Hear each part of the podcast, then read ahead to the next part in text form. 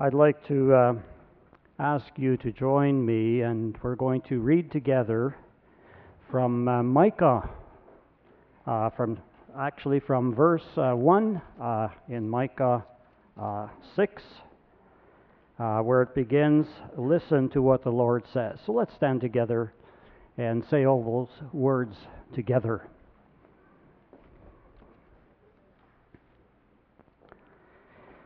Okay, listen. Listen to what the Lord says.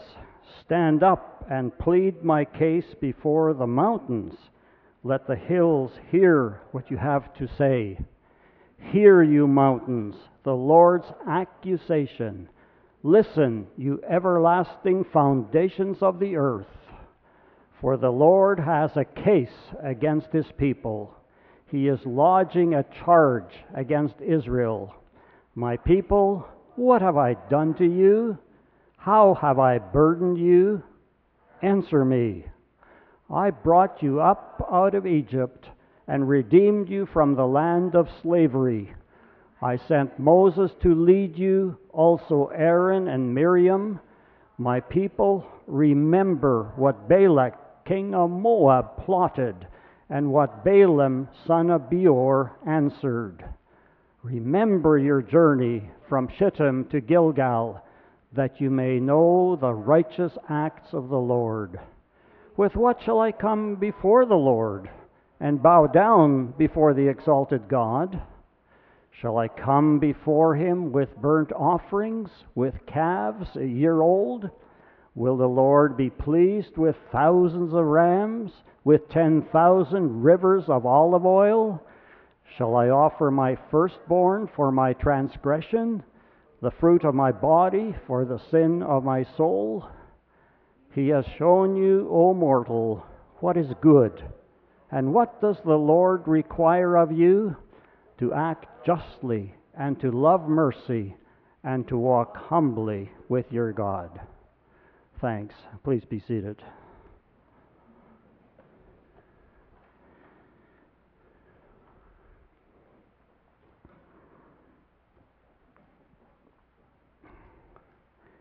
Marty and I have a good friend. His name is Mark Dirksen, and uh, he actually served with me as an associate in uh, Winnipeg, and uh, uh currently he is, uh, and later became lead pastor in the same church. And uh, currently he's a regional minister for Manitoba and Saskatchewan with the Canadian Baptists of Western Canada. And uh, so we had a good time in uh, serving together and have maintained the friendship. And I can always count on my birthday that there will be a phone call from Mark, and usually get to see him sometimes in Queen. Well, when we were together serving at uh, St. Fidel Baptist Church or Willow Lake Baptist Church, uh, their son Micah was a child. And uh, we have heard uh, recently that he's actually quite tall. I was uh, noticing Travis and George that there's a bit of gap in father and son uh, height. And uh, Mark is only about six foot four, I think. But Micah, we can remember his height by this text Micah 6 8. Quite tall. Um, I would think he's about 20 years old now. I'm not. Maybe he'll go further. um, Micah, he's one of the Old Testament prophets. He was a fierce champion of pure worship of the Lord and social justice. He catalogs in his epistle or his uh, prophet, his letter here, whatever you call it, his the um, book of Micah. He catalogs specific sins of both the northern and the southern kingdom. And uh, the sins that he goes after include idolatry, seizure of property, and the failure of leadership in civil and prophetic leadership and religious leadership. Also, corrupt business practices, violence, and the belief that personal sacrifice satisfies divine justice. And so, what we read this morning, what's going on in it anyway, in that section of chapter 6? Well, God has a controversy with his people. And he confronts them through the prophet Micah. And he confronts them in the style of a courtroom. And uh, I don't know about your Bible, but uh, mine actually, the heading is actually called God's Case Against Israel. And uh, the section is like a, like a courtroom. And the Lord presents his case against his people as a prosecutor. And uh, you can uh, note how, uh, how that comes through there. He calls about having a case in verse 2, and uh, he's lodging a charge against Israel. And uh, the mountains and the rest of creation are invited to be the witnesses to this. And so he begins by begins his case by asking, has he been too hard on them? Has he burdened them? Has he mistreated them? Um, and if so, how? Has he required too much of them? It sounds a little bit like the conversation that a parent might have with, uh, with a child and saying, you know, when did you last help to pay the, for the mortgage or uh, the groceries? And uh, he reminds them of his history in his dealings with them, how he has been supporting them, and in the many, many ways in which he has shown them grace and mercy, how he has been good to them.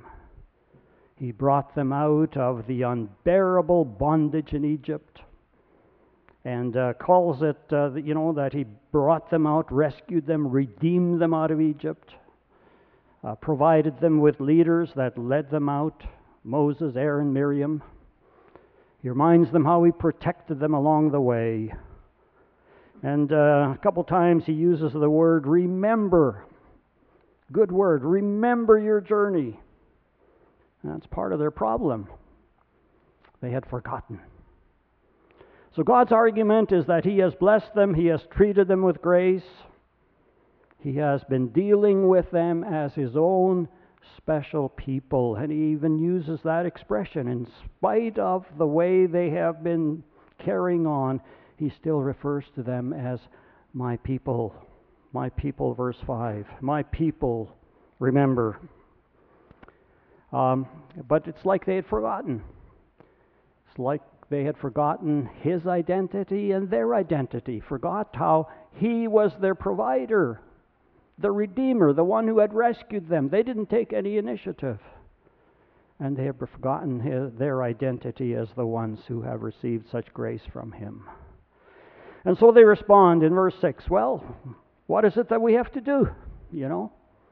And then they burst into barrage of questions, questions intended to excuse their failures, but instead shows that they were unaware of the seriousness of the case against them. So they're saying, should we come to him with sacrifices? Maybe, maybe we are to give you better sacrifices, more sacrifices. You know, if he isn't pleased with my 10%, maybe I should give him 12 or 20 or 30. And or maybe it's the quality. Maybe I should am I supposed to give the supreme quality? Am I to, you know, the tragic kind of sacrifice of my firstborn, you know? And uh, we're not to think that they did that normally people of Israel, but there are a couple of cases. But that was a pagan rite, a pagan thing that happened in those kind of societies where they actually did child sacrifice. But it's like they have forgotten that He was their Redeemer, that He rescued them out of their slavery in Egypt. And this independently of anything good that they had done. And so they are his covenant people, redeemed by grace. And by that same covenant, they've been called and they are continue being called to love him with their whole being and to love their neighbor as themselves. Now, we're not to think that this is meant to say they shouldn't have a sacrificial system, but these were to be Sacrifices were to be expressions of a heart of love and loyalty Sacrifices were to be a way of honoring and thanking their Lord. Uh, sacrifices can be a way of evading heart responsibility. Like, for example, when a dad is trying to buy the affections of his son or daughter to sort of compensate for his absence during much of the time. Uh, sacrifices can be that, it can be a way of evading. But sacrifices were to be heart expressions. Psalm 54, 6 and 7, I think shows us where sacrifices should come in. It says, With a free will offering I will sacrifice to you. I will give thanks to your name, O Lord, for it is good.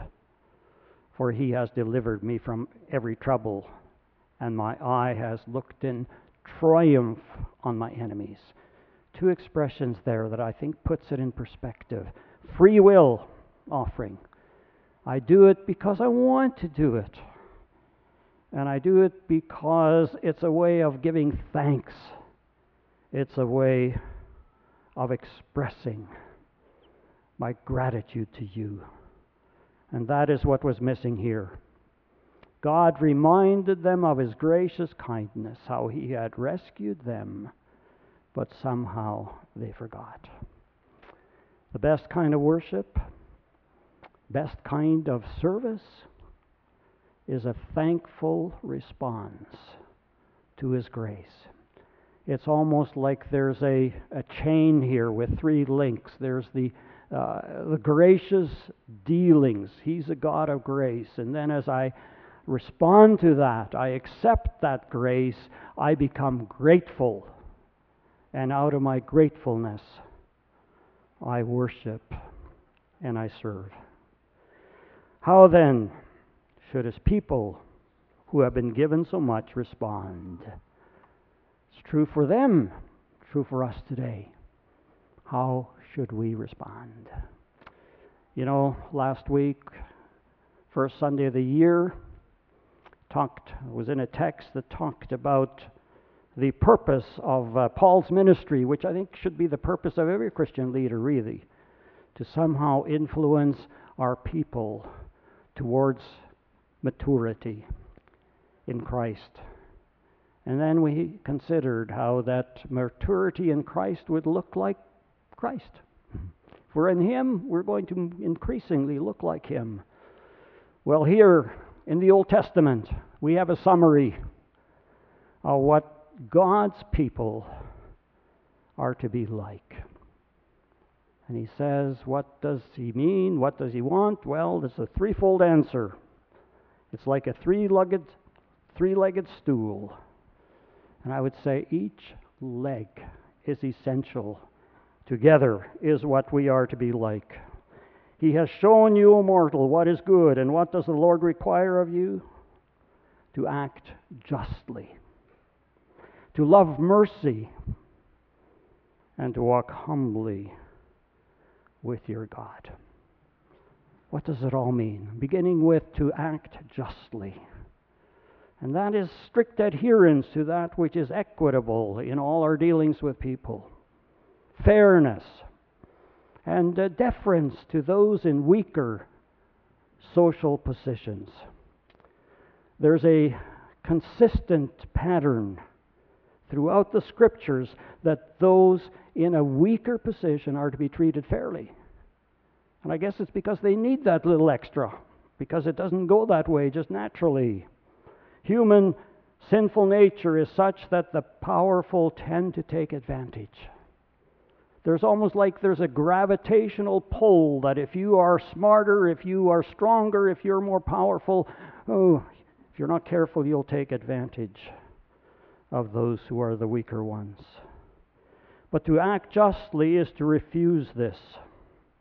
And so, in other places in, the, uh, in this uh, book of Micah, his people were expected to use honest weights, fairness in all their dealings, concerned about equity for the poor and disadvantaged, powerful not to take advantage of those who are not as powerful. You know, it hasn't really changed. Today, also, we live in a dark world of embezzling, cheating, fraud, fudging. And this darkness covers quite a spectrum of examples. People defrauded of their savings, people padding their expense accounts, pilfering little things from work, withholding information on their tax returns. And I suggest that there is no sin that more drains credibility of our witness as Christ followers than money sins. Money sins. but we are called, they were called, we are called to act, to act justly, complete fairness, completely being above board and honest. But as the people of God, we are to be concerned not only about personally being pure in our own dealings, but think of it this way if I truly love my neighbor, I'm also going to be concerned about the neighborhood that she has to live in. Uh, one example would be uh, safety concerns. Remember what happened in London not that many months ago, Tower of London? and the horrible tragedy of the many people who perished in the fire there. Safety regulations had not been followed. If I really care about my neighbor, then I'm going to care about the context in which he has to live in too. And so acting justly is yes, it's about making sure I act justly, but it's also being concerned about the setting around me that influences the well being of my neighbor. One uh, place where there's a specific call to, to do that very thing is Proverbs 31:8. And it says, Speak up for those who cannot speak for themselves, for the rights of all who are destitute. Clearly going beyond just my own, you know, that I'm not going to do anything wrong and I'm only going to be fair, but concerned that fairness happen to other people as well. As I move to the next one, to love mercy, theoretically, it would be possible to do the first one, to act justly, to be fair in every every way, and yet not be involved in mercy.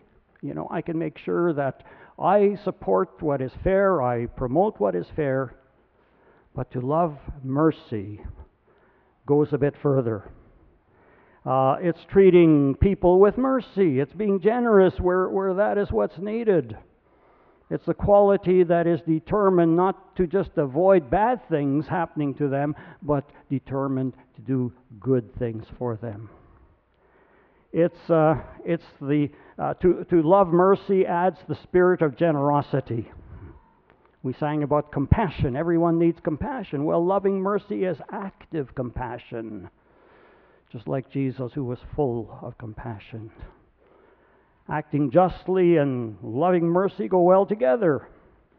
In acting justly, I would work at ensuring that others have what is rightfully theirs. I would never steal another man's shirt, and I would be careful not to let anyone else steal the man's shirt.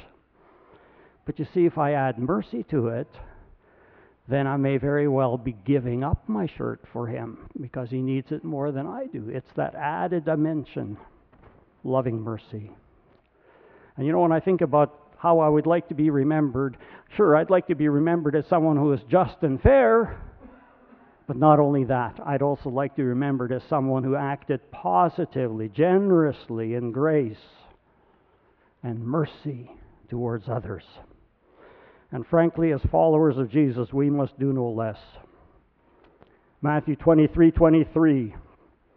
Uh, Jesus is saying, Woe to you, teachers of the law and Pharisees, you hypocrites!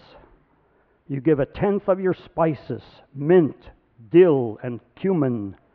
Ah, faithful in sacrificing, but you have neglected the more important matters of the law justice, mercy, and faithfulness.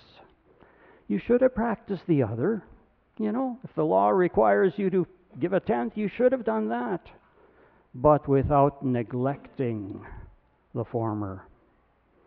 And someone else, another place too, uh, where uh, Jesus shows an example that we give mercy not just to the people who deserve it, or not just to our own kind of people, uh, but to people who perhaps don't deserve it. And uh, case in point is Matthew 9, where he is, uh, well, it's, it, the background there is that he is just called Levi, who was a tax gatherer, to follow him, to become his disciple. And, uh, and so it's like Levi is celebrating the occasion, and he has all his old cronies there. And Jesus is there enjoying the feast with him. And so he's, in fact, he's eating with tax collectors and sinners. Well, no surprise. The Pharisees are asking his disciples, Why does your teacher eat with tax collectors and sinners? And on hearing this, Jesus said, It's not the healthy who need a doctor, but the sick. But then this text that talks about mercy go and learn what this means I desire mercy, not sacrifice. For I have come to call not the righteous, but sinners. I think here is a very clear cut case where mercy is something we offer to all kinds of people, even those who are not our kind of people, when they need it. And that's, uh, you know, it doesn't stop. It doesn't stop with fellow believers or people that you naturally love. For Jesus applied it to those in need of the physician. Acting justly, showing mercy. Isaiah 58 reinforces the emphasis of both of them.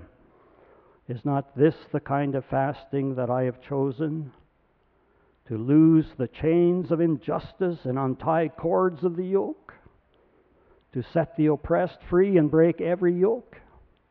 Is it not to share your food with the hungry and to provide the poor wanderer with shelter? When you see the naked, to clothe him and not to turn away from your own flesh and blood? I didn't realize until I saw this uh, yesterday, I guess, uh, how that uh, the give the, my little uh, analogy of giving up my own shirt is a little closer to Scripture than I realized. When you see the naked, to clothe him. That can be part of, of mercy. But that's what he's concerned about. You know, mercy, mercy.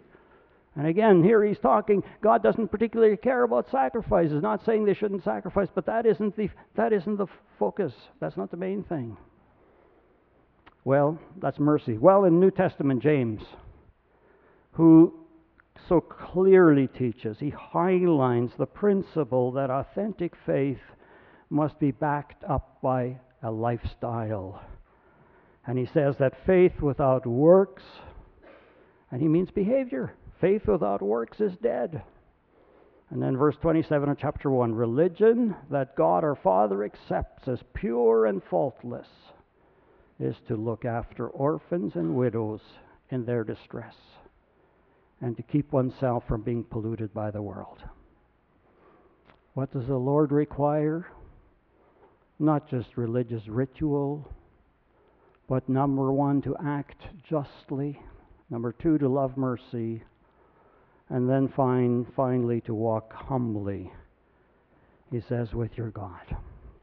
These three together, they are, like I said, the three legged stool, and every one of them is essential. And these three together are the basis of an integrated kind of a life a life that coheres together under the lordship of Jesus Christ. And the key is to, to walk uh, with the Lord, to walk humbly with your God. Well, you know, there are those around us who do social justice, but they don't seem to be concerned about walking with their God. And then there are others I sense who are very committed to walking with the Lord, uh, scrupulous about things related to church and religion, and yet I wonder if they aren't def- deficient in these other two. You know, very much about me and my relationship with the Lord and one another, within the church, but not really looking outward beyond that? See, it's possible to be so, we used to say, so spiritual minded that you're, or heavenly minded that you're no earthly good. I prefer to kind of change the picture a little bit. It, it's possible to be so tuned inward to your own spirituality that you're oblivious of the needs around you. I like what Gary Thomas says about in his book called Authentic Faith. Quite a title, quite a significant title, Authentic Faith. And he says our attitude to God is defined by our actions toward the less fortunate. Religious duty apart from concern for the poor is entirely unacceptable in God's mind. You think those words are too strong? I don't I don't think so. There's such a pattern in scripture about that very thing. He goes on to say we can have perfect church attendance. We can set records for fasting. Have the longest quiet times, listen to the most sermons, and praise tapes of anyone in our circle of friends, and avoid scandalous sin. But if we are missing this part, of our religious obligation, namely social mercy, we are missing God entirely. And again, maybe those words are too strong. I'm not going to say that people like that aren't even saved. I, I, would never say that. But, but he's right in terms of God's call. There's no question about it. That God calls us to be those kind of people who care about the unfortunate. Don Posterski offers, I think, a very relevant imagery here. He says, The picture Jesus paints for his disciples is to live life with one hand clasped in the hand of God and the other reaching out to serve the needs of others. I think that's correct. God is gracious to us. God is generous to us. And when He blesses us, it's not meant to just bless us, it's meant to overflow so that we become a blessing to others. And the call of the gospel then is not only to receive Jesus into my life, but to join him in his life.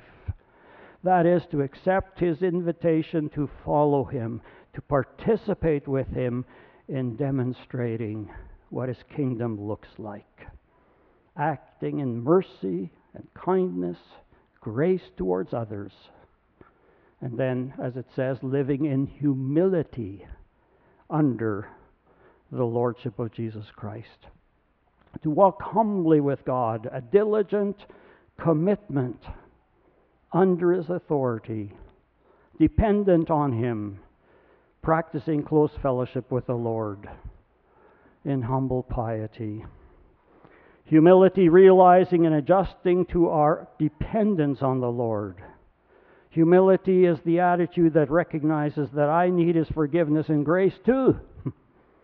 I mentioned in the uh, in the, the, funeral for my friend and cousin Ivan the other day that uh, what he would especially want out of his legacy is the, the Christian part, that people would benefit by his faith.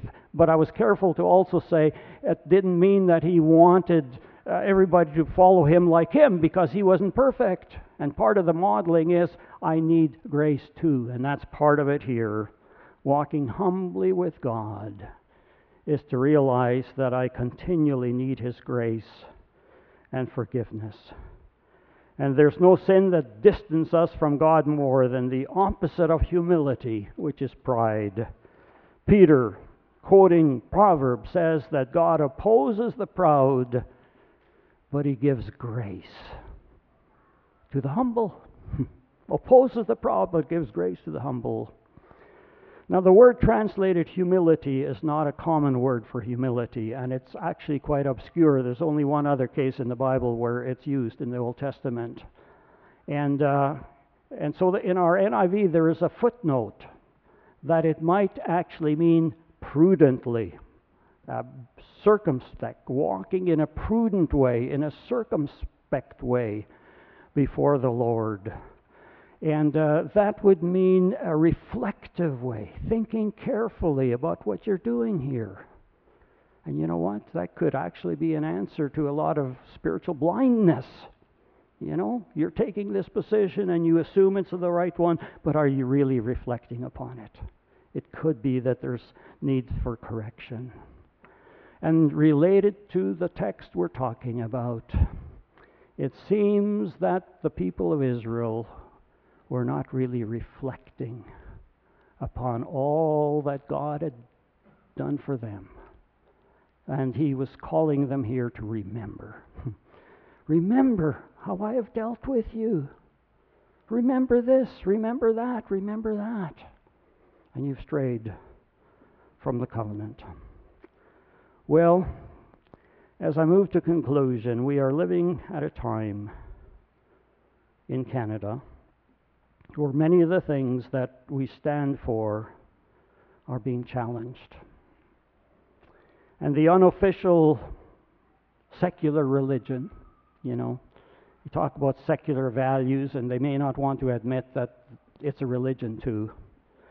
And that unofficial religion of the day out there today is that everyone should have the right to live as they please, as long as they don't directly harm anyone else. And in such a context, it's not popular to declare that Jesus Christ is Lord. We are under his authority, not exactly popular.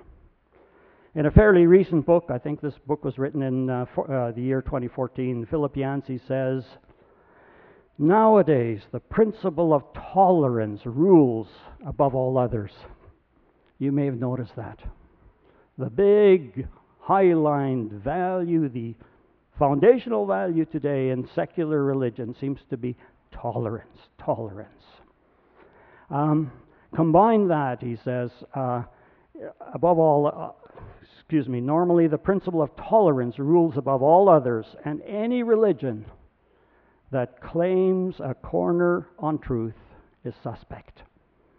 Combine that with Christians' reputation for judging others' behavior, and no wonder opposition heats up. As one critic remarked, most people I meet assume that Christian means very conservative, entrenched in their thinking, anti gay, anti choice, angry, violent, illogical, umpire builder, empire builders. They want to convert everyone, and they generally cannot love, leave, live peacefully with anyone who doesn't believe what they believe. And he says, Jesus never commanded us to score well in opinion polls. But as I mull over the list of words people use to describe Christians, I wonder how we can act as salt and yeast within a society that views us so negatively. Now, I want to say that obviously this was one critic's opinion. Yancey quoted one person here. And the setting was the US. I think we're different in Canada. But those explanations uh, uh, doesn't mean that a large percentage of people see us to some extent in that way. And it's probably true in the minds of many that the very word evangelical conjures ideas in their mind of those are people who are, well, they're against this, they're against that, they're against that. I think in many cases we're known better for what we are against than for what we are for. How can we be salt and light in a society like that? I suggest partly by the very things, this Old Testament summary of what the Lord requires. I think partly by, by becoming known as people who are here to promote fairness, justice for all, even for those who are against us. Fairness, justice for all peoples, not just for us, not just for Christians, but fairness for people of other religions, fairness for atheists, people who are our enemies, to act justly And then people who become better known as agents of mercy. Again, to all people, even, even those who don't agree with us. Merciful to all kinds of people. And then somehow people who are firm in their stand that the exalted, risen Lord is the one who we bow to. He is our authority. Becoming increasingly this type of a person. What does the Lord require of you? To act justly, to love mercy, and to walk humbly with your God. Maybe it's not so difficult if we really commit ourselves to that. And in all of that, being under the lordship of Jesus Christ. Let's pray. Father, once again, we are called upon to be a special kind of people. We're called upon to be light in the context of darkness, to be salt, to be yeast in our respective worlds. We pray that we might reflect carefully as we make decisions day by day so that increasingly we will be those kinds of people. And so help us, Father, in our pursuit to follow Jesus Christ, in whose name we pray. Amen.